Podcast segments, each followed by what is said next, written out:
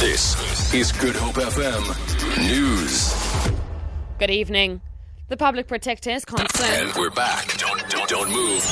No one brings you the hits like we do. Straight from Cape Town's hottest station. This is Good Hope FM 5.0. Good evening. The public protector is concerned that police are not taking threats on her life seriously. Thuli Madonsela says she has received an SMS from a police informant that a Cape Town gang boss has been paid to arrange a hit on her. Her spokesperson, Kgalalelo Masibi, says a particular concern is a police statement that her source's information is 95% of the time unreliable. Masibi says any threat should be taken seriously. Four people have been arrested for allegedly being in possession of dagga following yesterday's annual cannabis walk in Cape Town. Thousands of people took to the streets of the CBD to support the legalization of cannabis. Police spokesperson Andre Traut says the four are expected to appear in the Cape Town Magistrates Court tomorrow.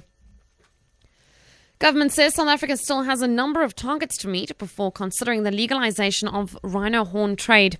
Environmental Affairs Minister Edna Molewa announced this after submitting a progress report on government's approach to combat rhino poaching.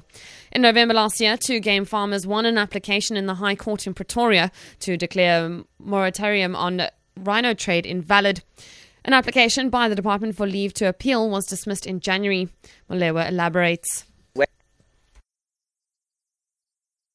Already there's work being done to deal with those issues. South Africa will therefore not be applying for the opening of a legal international commercial trade in rhino horn at the CITES COP 17, which we will be hosting in Johannesburg from the 24th September to the 5th October 2016. And lastly, US Republican President hopeful Donald Trump has signaled that he's prepared to change his stance on two major economic issues, these being taxes and the minimum wage. When he published his tax plan last year, Trump advocated tax cuts for the rich.